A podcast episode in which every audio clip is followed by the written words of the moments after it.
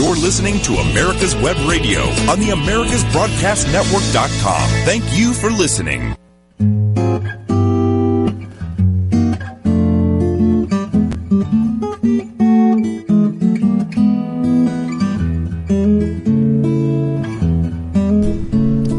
Welcome back in the Doctor's Lounge. I'm your host, Dr. Hal Scherz. We come to you each week, myself and my co-host, Dr. Scott Barber, and we bring you the information that you need so that you can advocate for your health care and the care of your family. We, to- we talk about the uh, issues that doctors talk about in doctors' lounges all across the country. Nobody's going to doctors' lounges anymore, of course, of course, because of COVID. But nonetheless, this is what we talk about on our blogs and in in chat rooms and on the social media platforms, and we try to uh, bring you up to date, up to speed on all the information that you need so that you can be an informed consumer of healthcare. The Docs for Patient Care Foundation supports this show and does a tremendous amount of work so that we can support the doctor patient relationship and fight for healthcare freedom for Americans all over the country. Go to our website, www.d, the number four, pcfoundation.org. That's d4pcfoundation.org and contribute $5 today. Just give $10. But anything that you give is going to come back to help you. And in this show, we're going to uh, explore why your dollars that you uh, give to this tax um, exempt organization that you can deduct this from your taxes, how this is going to benefit you because we are we have doctors who are fighting for you the patients every single day and my guest today is a dear dear friend of mine colleague somebody I've worked with for over a decade in fighting the battles in uh, Washington and elsewhere for health care uh, who's now the president, has been the president of the Docs for Patient Care Foundation, and that's uh, Dr. Lee Gross. Lee, welcome back into the Doctor's Lounge. Lee, you there? He's not there, David. Oh no. What is going on? I don't know. Uh, he was here. He's still on the line. Well, late, late? Not there. Oh no, we got a technical glitch. Lee? Hello? He's not there. What do we do?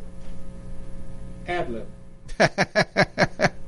well, Lee is talking to us today um, about. Uh, we have to get him back because he has a limited amount of time, so I don't know how we can do this.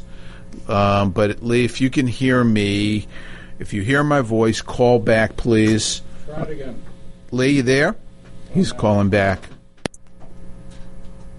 Lee. He's calling back in. Yeah, I don't know what. Uh, let me transfer you back in again. Okay, something happened. Little technical difficulty. Lee, you there? Can you hear me now, Hal? Yes. Did you hear me throughout that intro? I heard everything you said, and I said all sorts of nice things about you. well, um, uh, unfortunately, uh, uh, unfortunately, I and missed in conclusion, it. oh man! right, let's, let's plow through. Well, Lee, thanks thanks for for taking some time. We've changed the format a little bit, and we're going to be able to go straight through for thirty minutes. And I know you've got you've got uh, a busy practice. And uh, Lee Gross is the not only the president of the Docs for Patient Care Foundation, but he is the founder of Epiphany Health, which is one of the early direct primary care practices in the country, and he has led the charge in fighting against all the forces that are against direct primary care um, and uh, trying to make it accessible to everybody because it's really, truly uh, the, the the best way to give health care, and it is uh, hopefully going to be the cornerstone of how people get their care in the future. So, Lee, just briefly, um, tell everybody who is not familiar with this podcast and the work of Docs for Patient Care, briefly, in, in a couple sentences, what direct primary care is. direct primary care is a is an insurance-free, third-party-free, uh, free market healthcare solution that provides affordable access directly between a patient and a primary care physician.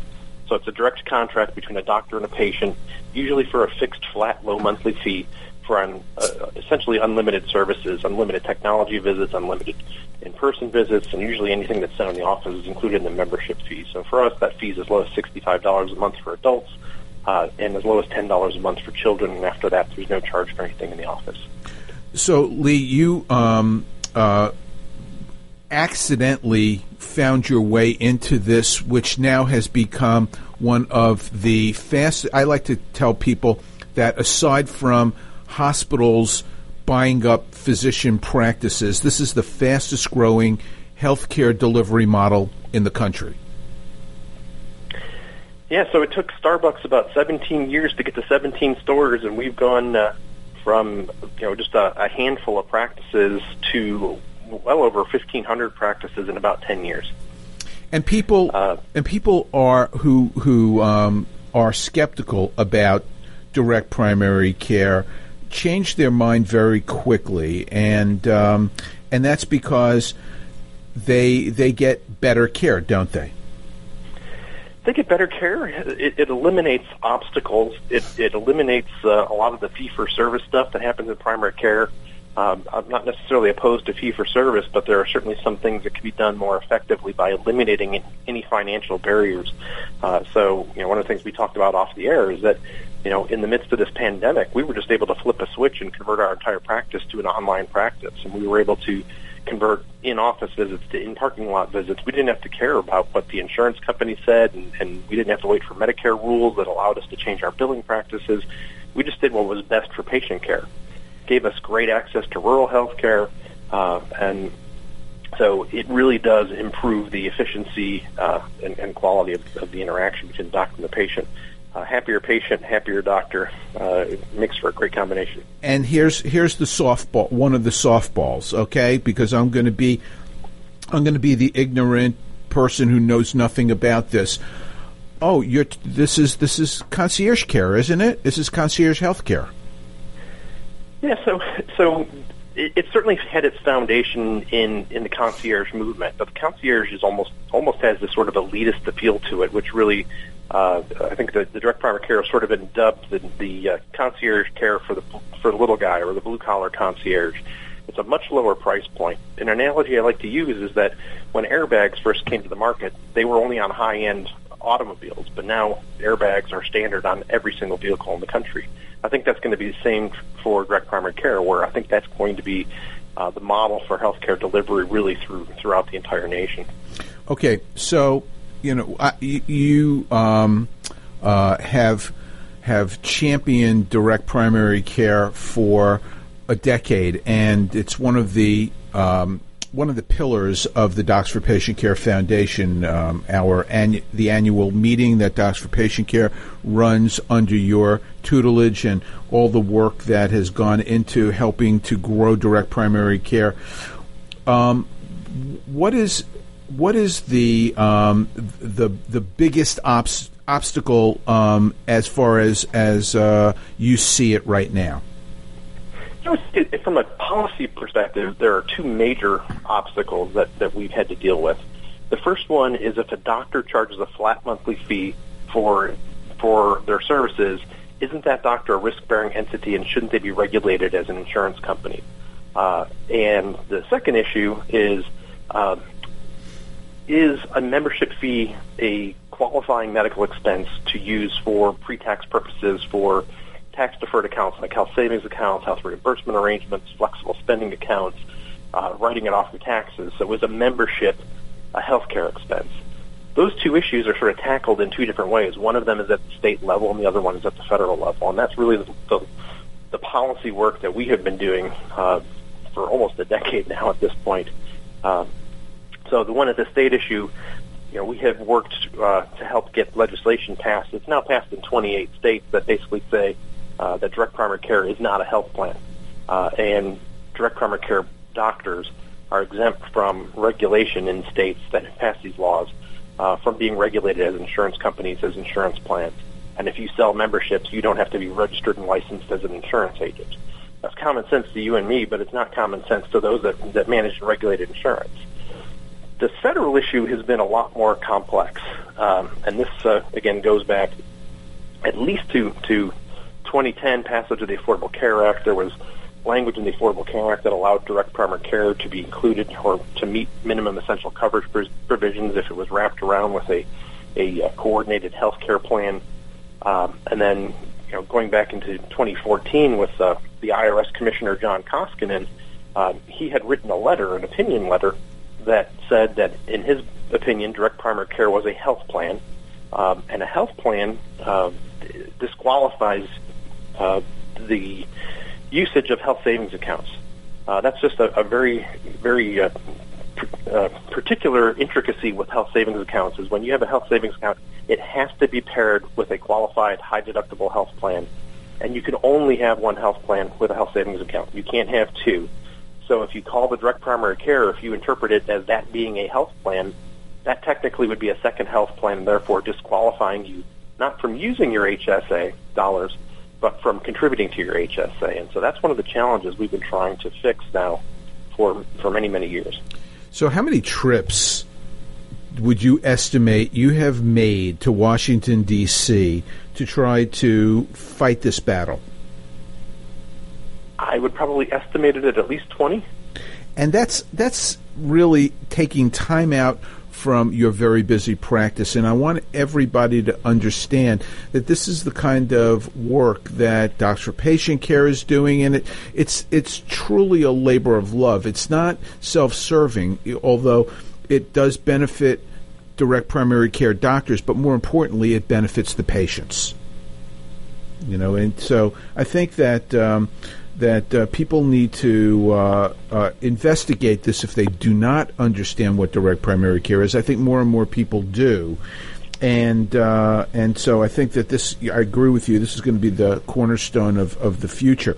So so you've been fighting this battle, and uh, with with uh, you know your your lieutenants at your side or your co-generals, and um, and finally, um, we have a, a, friendly administration that is willing to listen. So tell everybody what recently has happened. Yeah, so as you remember, Hal, you and I were both uh, there on the state floor of the White House when President Trump signed his executive order in June of last year, uh, instructing the Treasury Department to interpret direct primary care to be a qualified medical expense under Section 213D of the Internal Revenue Code. Uh, and so he instructed the, them to, uh, within within uh, 180 days of the signing of that order, June 24th, uh, that the Treasury should put forth a rule uh, as allowed under existing law to change its interpretation or to specify its interpretation that direct primary care is in fact a qualified health expense. So if you if you do the math, uh, 180 days after June would have put that square in the middle of an impeachment trial. uh, and so 180 days came and 180 days went, and no rule. Uh, and and uh, you know, really not much has happened. And then the impeachment wrapped up, and as you know, right on the tails of impeachment came a COVID pandemic. Uh, and so the White House obviously uh, had very, very uh, uh, large fish to fry and uh, changing the tax code to to affect uh, 1,500 physicians across the country really was not their their highest priority, uh, and so it sort of fell to the wayside. Uh, but thankfully, with lots and lots of work by lots of great people and and our relationship that we have with the White House, our relationship that we have with Health and Human Services, our relationship with Treasury, and and our partners that we've worked with for for for a decade uh, across the nation have sort of leaned on them all, uh, and thankfully, even during an election when you really can't really get any big policy wins, it's almost unheard of. We were able to get the Treasury to finally release this this rule, which came out about six days ago. And in this rule, it clarifies that direct primary care is in fact a eligible 213D qualified medical expense. But so, th- there were some glitches there too, right? There's it's there not were definitely smooth. some glitches. So what I would say is, you know, this is we advanced the football 99 yards, and then we got a holding penalty at the one yard line. Oh, sure, uh, and that's that's typical of Ohio State football. yes, it is. Yes, it is. Yes, it is. Thanks for mentioning that. Uh, and and we hope to be watching that football again in the fall. I hope so uh, too. So yeah. what what what was the holding penalty? So so the the glitch was again in this definition of what is a health plan. And you know, we we sat down for a long time in the in the Treasury building, right next to the White House in Washington D.C. Three physicians and twelve Internal Revenue Service lawyers. Oh, that's that's uh, that's a bad combination. yeah, it's a bad combination. They needed more lawyers. It was it wasn't a fair fight. Uh, and we proceeded to, to, to field a barrage of questions from, from attorneys that were in person, uh, the uh, the assistant secretary of tax policy for the Treasury was there. That's the person that's responsible for determining how tax policy is interpreted in the country, um, and it was you know it was a divided room. Uh, but they really truly believe that direct primary care is a health plan, and they don't care that we're not an insurance plan. They made it very clear that you don't need to be an insurance product to be a health plan. Um, and we made all sorts of, of arguments uh, w- with them explaining it, and we we hired legal counsel, uh, the former gener- uh, uh, the uh, former attorney for Health and Human Services uh, is, was our attorney that we hired for for this, uh, and we we filed a, a ten page legal document with them explaining you know the position of of, of why they should rule in our favor. Uh, but while they have declared us a 213D qualified medical expense, they also just they wouldn't go so far as to say that we're not a health plan.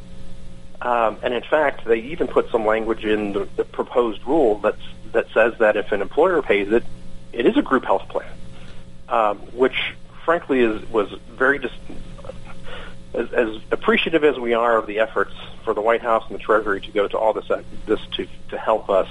Uh, that was a fairly painful statement to read when, when we saw that in there. You, uh, you know, Lee, you it, you had written about this um, and gave some great examples when in your article um, that you wrote uh, in, in, Florida Family Physician, which really kind of jumped out at me, where you had talked about um, the the uh, the the student who has to pay fees for the um, for their for their medical care at school. That's not a qualified health plan, but it's a fixed fee. And you gave some other examples in that article, including Costco membership and being able to get eye care. And uh, and that's still being eligible for HSA. So I'm sure that you brought those examples to light in in uh, your discussions with them. Correct? We absolutely brought those. in. So again, just to kind of clarify your I think the one that stands out the most is is the student, you know, the college student. Every college in campus across the country charges a separate student health fee, a fixed fee that's based upon on how many credit hours they're taking, and that's in addition to their tuition. And if they pay that fixed fee, it gives them unfettered access to the student health center, and there's no charge for services if they don't have insurance to, to access that. That is effectively is a fixed fee relationship for unlimited care, just like direct primary care. Yet if they were to enforce that, they would have to disqualify the HSA contributions of every family in the country that has a student in college. They have never attempted to do that. Uh, they will never attempt to do that. Uh, you know, the other example is, is every member of Congress pays a flat fee to access the, the office of the attending physician, which is a physician's office in the Capitol. Uh, that's direct primary care. That's, that office has been open for a hundred years.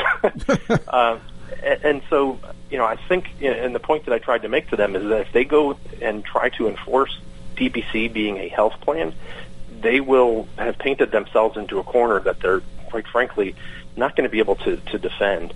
Uh, because their their enforcement is inconsistent with their with their history. So, Lee, this uh, is these are you know, the these deputy are... secretary made it very clear that they're dealing with tax policy that was written in the 1940s, and they're having to interpret 1940s tax policy to and how to apply that into healthcare delivery in 2020.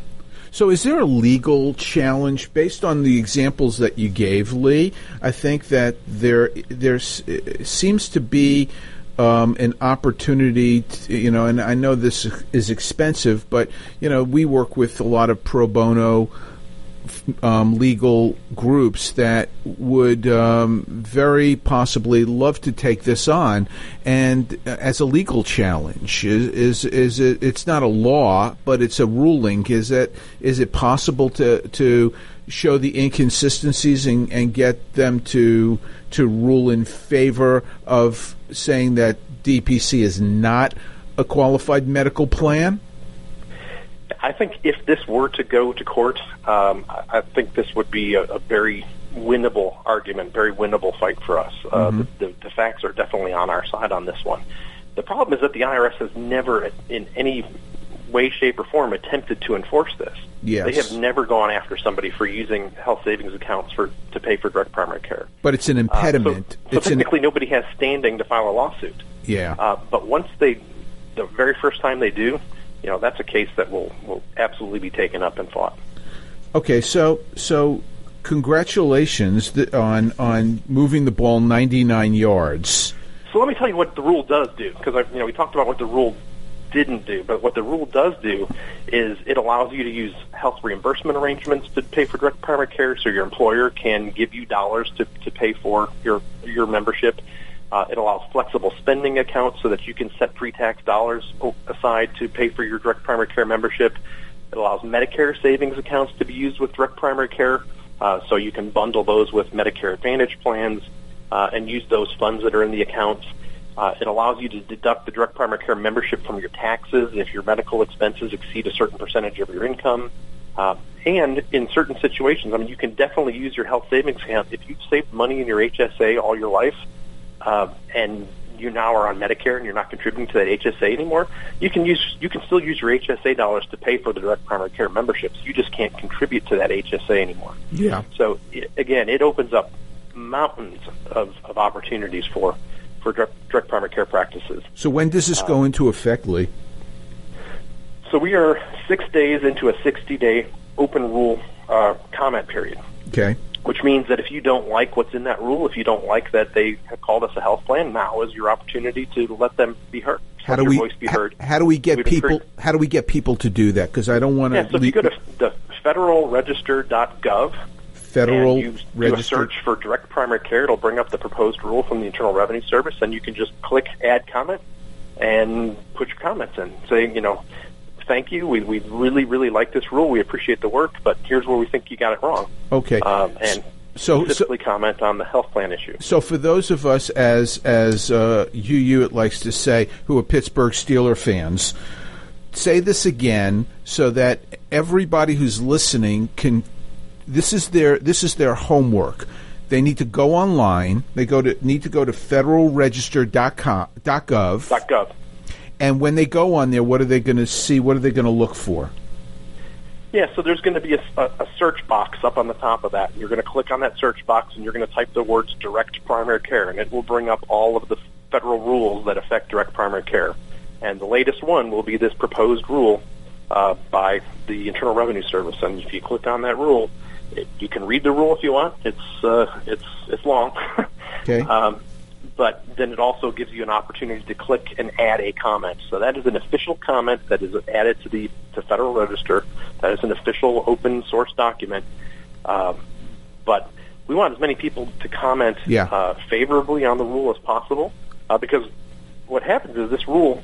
So th- these comments will all be reviewed by the Internal Revenue Service, and they will take those into consideration and perhaps even change or fix the rule because right now it's just a proposed rule.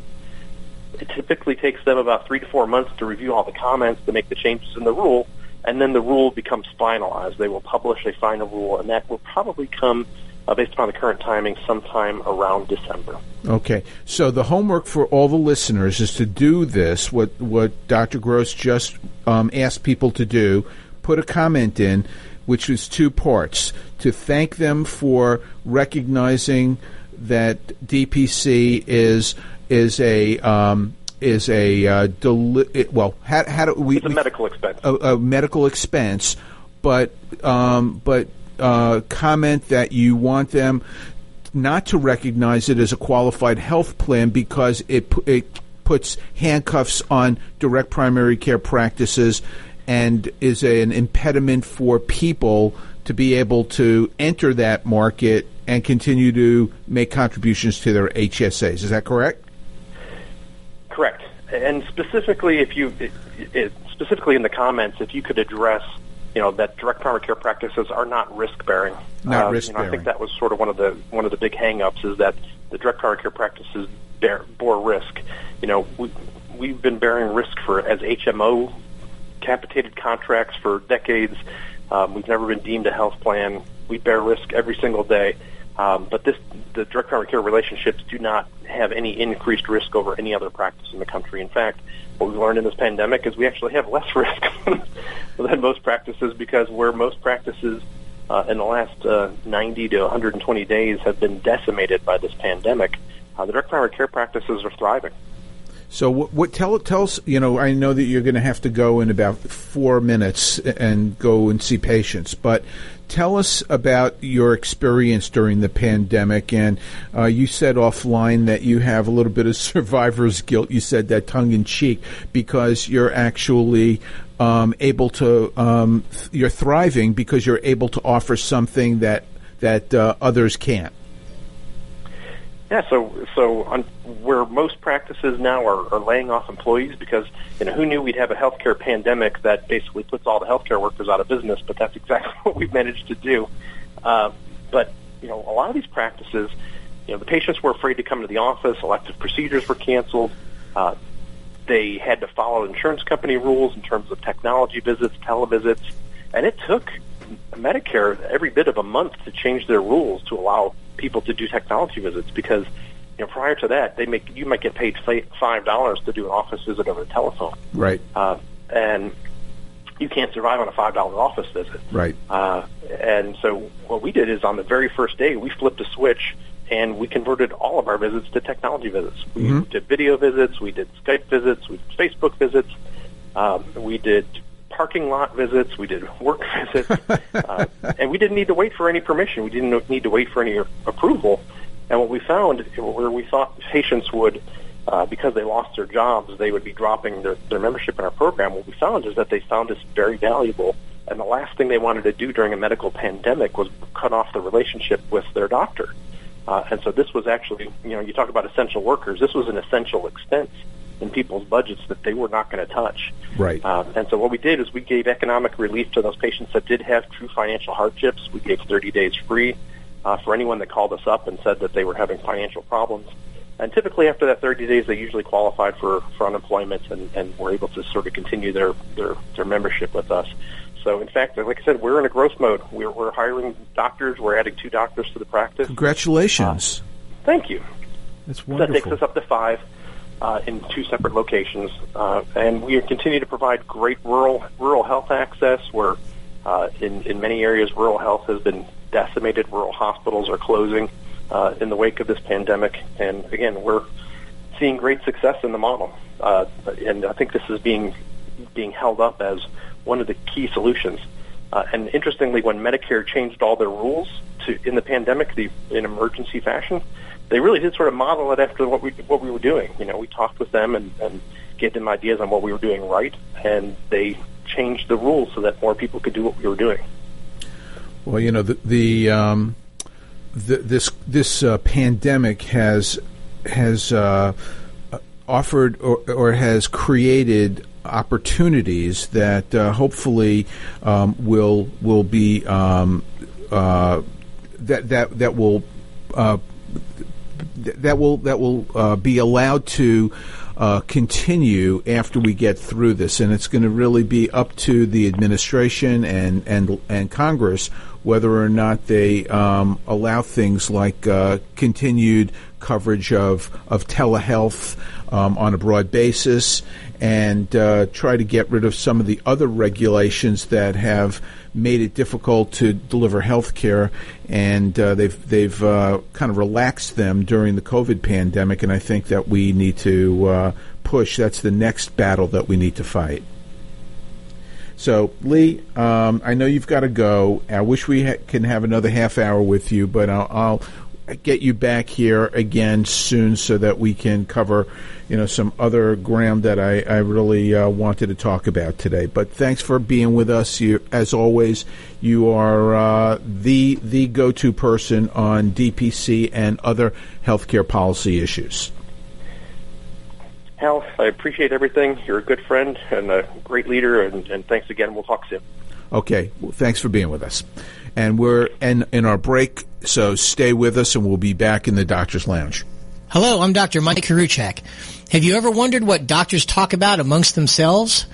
If you do, join us on the Doctor's Lounge and hear the doctors' conversations amongst themselves.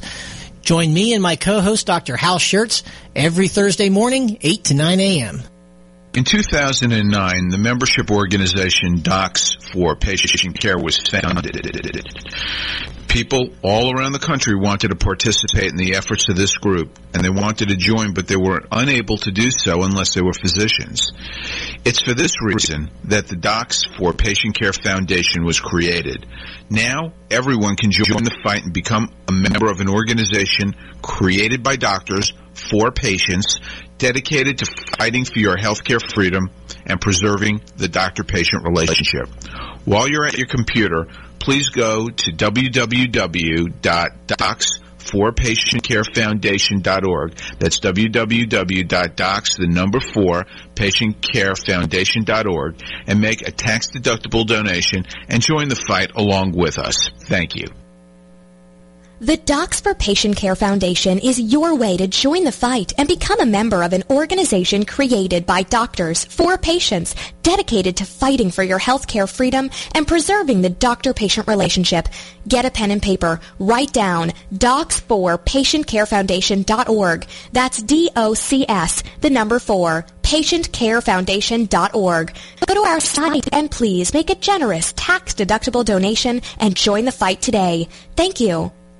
You're listening to America's Web Radio on the AmericasBroadcastNetwork.com. Thank you for listening. And we're back in the doctor's lounge. Uh, our guest this first part of the show was Dr. Lee Gross, who is, uh, I think, unquestionably the uh, the the leader in direct primary care in the U.S. and he has taught me everything that I need to know about this and and uh, I, I, think that as a non primary care doctor, I probably know more about direct primary care than any other non primary care doctor in the country. And he, Lee has done just um, a, a, such an incredible job and and uh, such an such an important service to um, uh, the healthcare of Americans by um, uh,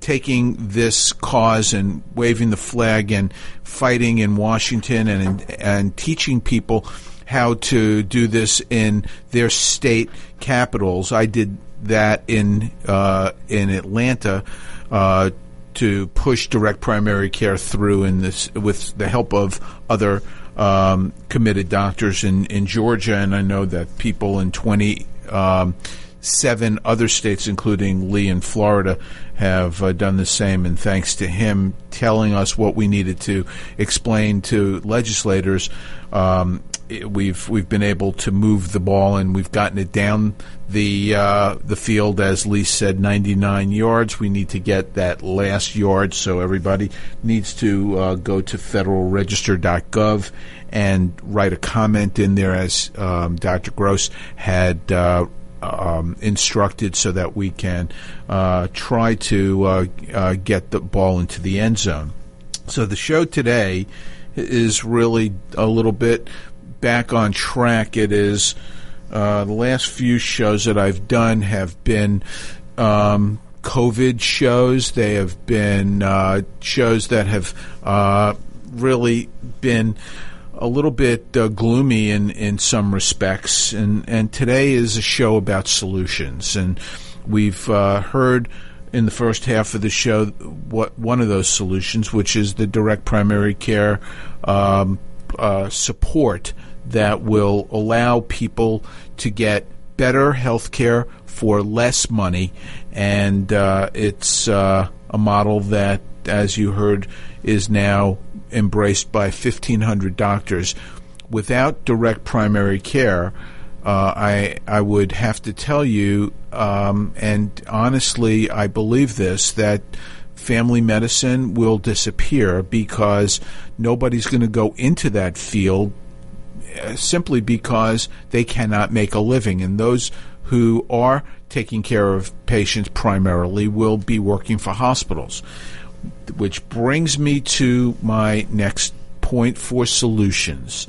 So, in this pandemic, the hospitals have been very, very bad um, uh, uh, actors. They've they've uh, the the um, media and and uh, and others are holding hospitals up as as uh, really the the uh, um, heroes in this pandemic. It's not the the hospitals that are the heroes. It's the doctors and the nurses and the support staff that are the heroes. The people who are in the um, in in the corporate suites um, are are not um, heroes at all. In fact, they are um, opportunists. They are doing the best they can to protect themselves and their business, um, and they really are not uh, protecting patients. And I, I want, I can't overemphasize enough that one of the problems that we face in healthcare is the the um, transition of care from private care from from the private practice of medicine to hospital based hospital run healthcare. It um, it is um, inferior care to personalized care that people get in in their uh, private doctors' offices. The dogma is that the private offices are inefficient and they don't communicate with other doctors. And so having a coordinated healthcare system that is run by that that uh, is delivered at hospitals that they control with the flow of medical information is superior. And uh, that is that is fake news the the the fact of the matter is that doctors like Dr. Gross or like myself, who uh, who I I manage the largest urology practice in the southeast, we deliver care that is, in my opinion, superior because we are aligned with our patients. We don't have any um, any ulterior motives. We do not need to answer to a hospital administrator about what kind of tests we're running or what kind of surgeries we're doing or not seeing enough patients in the course of a day. That's what doctors who are owned by hospitals have to face. And the hospitals have been very bad actors in this COVID emergency. They um, they have laid off and furloughed their employees. They have uh, fired doctors with contracts because the contracts that they have um, stipulate that they can fire doctors without cause. One of my best friends was fired by Emory um, for reasons that he is still baffled by, and he was the busiest surgeon in the hospital at which he worked. In fact, he was busier than all three of the younger surgeons that they brought into that hospital, that he brought into that hospital combined. So, once again, three doctors were not as busy as this one doctor, and yet they fired the doctor. Why? It doesn't make any sense. Um, but he had a big salary, and they were able to get that salary off their books. And these are places that are not devoted to health care. They're devoted to their their business model. What's their business model? Their business model is to make money, feather their own nests, and to um, and to grow and get bigger and become a bigger and bigger business. Now, I said this is the solution show, but I have to point out why this is a problem and then what the solution is. And the problem is that hospitals are, for the most part, non profit enterprises. There are about 5,000 hospitals in the U.S., and almost 4,000 of them are designated as nonprofit. What does that mean? They pay no income tax. They pay no property tax. They pay no sales tax. They pay no taxes. And the reason why they were given that status is because they're expected to give back to the community. And that giving is supposed to be in the form of lower costs of care or free care. Nonprofit status for hospitals actually got started back um, in in the uh, 1940s with uh, Catholic hospitals that with run by nuns that gave free care to uh, to the destitute, and they were given uh, the tax exempt status, and that has been um, extended pretty much to virtually um, 80% of the hospitals in this country. And what do they do with this money? They do not give it back to the community. What they do is they um, they advertise on billboards that that um, that help to grow their business. They buy property at um, at at uh, without having to pay any ad valorem taxes or any real estate taxes. Um, they they pool their money in offshore bank accounts. They put on extravagant uh, galas to raise more money. A non for profit status simply means that they, the business does not distribute the money that they get to shareholders. But it does not mean that they um, can't get bigger and grow and pay themselves exorbitant salaries, despite the fact that nonprofits should not be doing that because they part of a um, nonprofit of 501c3 says that no part of their earnings is allowed to inure to the benefit of any private individuals and this specifically includes earnings and excessive salaries they're not paying for the services that they are using on a regular basis. They're not paying for um, fire department or the sewer or the police who protect them in um, in areas right now which are um, in in neighborhoods where there's rioting, but yet they get to operate tax free, pay themselves exorbitant salaries, and I'm talking about millions of dollars for the CEOs and for the executives in the C suites. And if if you look at what's happening during the pandemic, they are not taking on risk. Maybe some uh, some of them have made a token effort to reduce their salaries a bit. But you know, in my practice, where we kept every single one of our 400 employees on without firing an individual, without furloughing an individual, the, the doctors, the partners, did not take a salary for several months. We ate it so that we could protect the vulnerable in our practice who are living paycheck to paycheck and who depend on us for their livelihood. The hospitals are not doing that. They are they are um, basically. Um, uh, transferring that risk to the people who have supported these hospitals during the pandemic and kept them going. And Emory, I, I like to go back to Emory because they are one of the bad actors in in the Atlanta community. They um, had um, not only furloughed people during the pandemic um, who who are employees at the institution, despite the fact that people were coming to work and putting themselves at risk with no no PPE. But then, what did they do? They're they're not back up to full steam.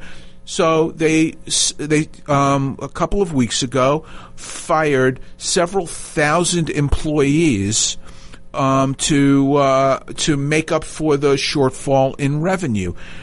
Forget about the fact that this is a, a, a an institution that has billions of dollars in its endowment, and how dare they fire people who put themselves at risk and who are dependent on on these institutions for their livelihood. When in, when you've got the C-suite people who are not getting fired, and they may have taken a token slight decrease in their salary, but I can assure you that somebody who's making $5 million a year and not taking a salary for a month or two is entirely different from somebody who is um, making uh, $24 an hour and needs that job. So the hospitals have been very, very bad actors and they should not be rewarded by the federal government for their bad behavior, and yet they are. They are getting subsidies, they are getting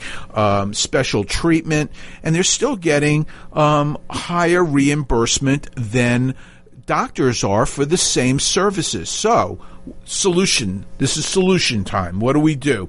We level the playing field. How do we do that? Well, several ways. Number one is we need to go ahead and make sure that people in Washington understand that Medicare eh, services and they not Medicaid is state run, but 90% is supported by the federal government.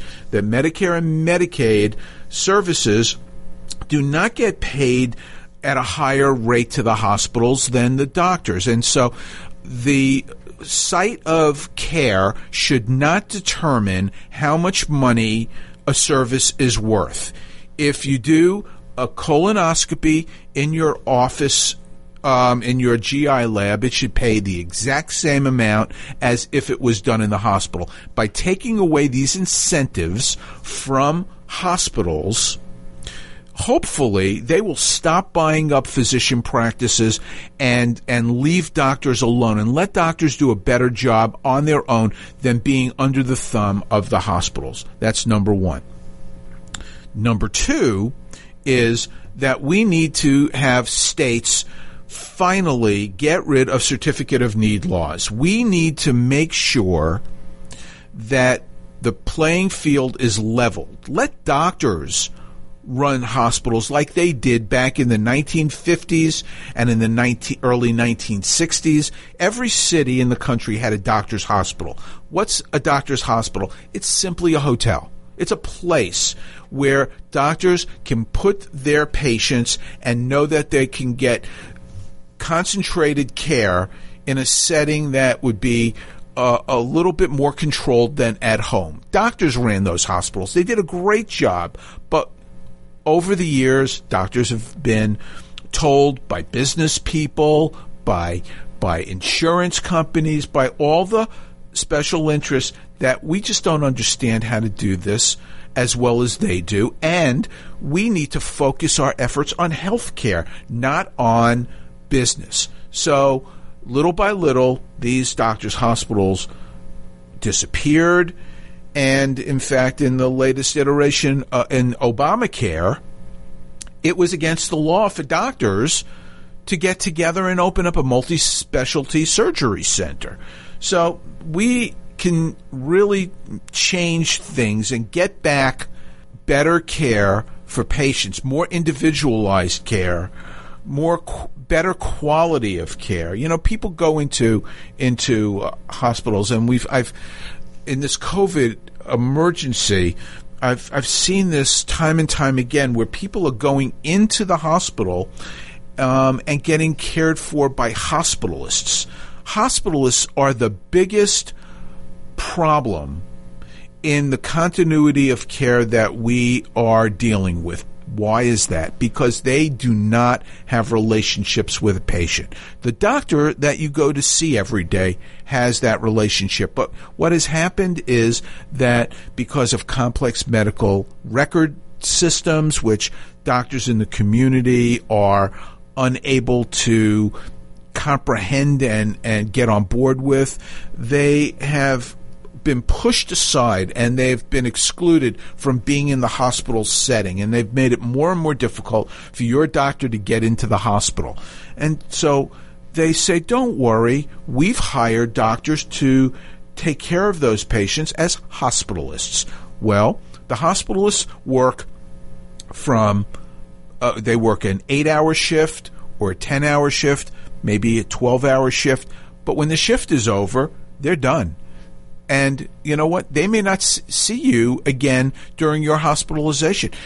It may be a different hospitalist every day that's taking care of you, depending on the, the hospital that you're involved with. So these are the things that we can change. These are the items on the punch list that are solutions and take away the tax exempt status from hospitals make payments site neutral, and level the playing field by letting doctors compete against hospitals. Those are three enormous changes I think that can come out of this COVID emergency to um, to get the ball across the goal line and give everybody better care.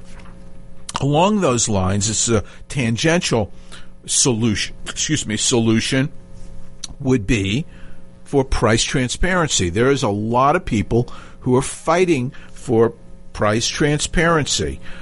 Um, there are groups that are um, working against this and spending their money. One of those groups, surprisingly, is the American Hospital Association.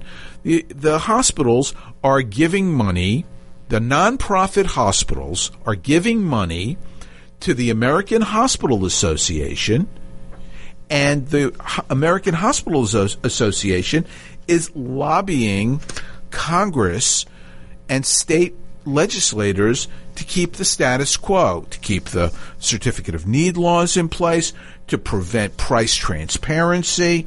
They are they have spent last year over 400 um, million. I'm sorry, that's that's not that's not correct. They've spent. Um, uh, have this figure here. It's it's an enormous figure, and I and I lost my number, but it is it is um, uh, hundreds of millions of dollars of of money going to lobby Congress. This is money that once again is tax free money. You and I are paying for this. We're paying for them, the hospitals, to lobby to continue to keep the status quo and uh, and prevent us from knowing how much a procedure costs. We are paying to allow hospitals to um, have skyboxes in in stadiums or offshore accounts, but yet have surprise medical billing because there were procedures that we thought were covered by our insurance which were outside of insurance, and then these same hospitals that were supposed to give back to the community are putting liens on people's houses or garnishing their wages to to um, recoup the money that they did not get from the services that they have given. And by the way, the money that they're trying to recoup are not the true costs that they're trying to recoup. They are there, are three three different costs involved in hospitals. One is the actual cost what it really costs to deliver care. One, the second is the discounted cost, what the insurance companies are willing to pay, and that's a negotiated rate with between hospitals and the insurance companies, something that they do not want you to know. That's the whole point of price transparency. And then finally, there is the um, the charge master uh, cost. That is the make believe charge that they say a procedure or service costs. And they why do they do that? They do that so that they can write off more money and make themselves look better on their on their IRS forms, their their 990s. So they're giving away more care. Let me let me say this um, in, in, a way that people will understand. Let's just say a heart surgery really cost, um, let's just say, um, twenty thousand dollars. You know, for the anesthesia, for the OR, for you know, real real cost. Then there's the what the insurance companies are willing to pay. The insurance companies will pay for that service maybe maybe thirty five thousand dollars. They'll that's what they're going to pay. But their charge master cost, what they have the list price for all of the itemized things that went into that episode of care can sometimes be over a million dollars. They can, it, they just, it's just like a cash register. Cha-ching. It just keeps piling on. That's a make believe number because that, that number, first of all, is list. It doesn't exist. It is, it is, um, when, when they open up a, a, uh, uh, a, a package of gauze, five dollars, whether or not they use it or not. You know, they could just open it up, and it it goes on your bill. It's part of the charge master, and so there are three different prices, and and nobody knows how much anything costs. But when the hospitals go after people, they're very often going after the the um, the make believe charges that they have put onto a patient, and um, and so solution time. Solution time is to um, first of all prevent them from lobbying, there is a law in place that they can't lobby. It's not being enforced.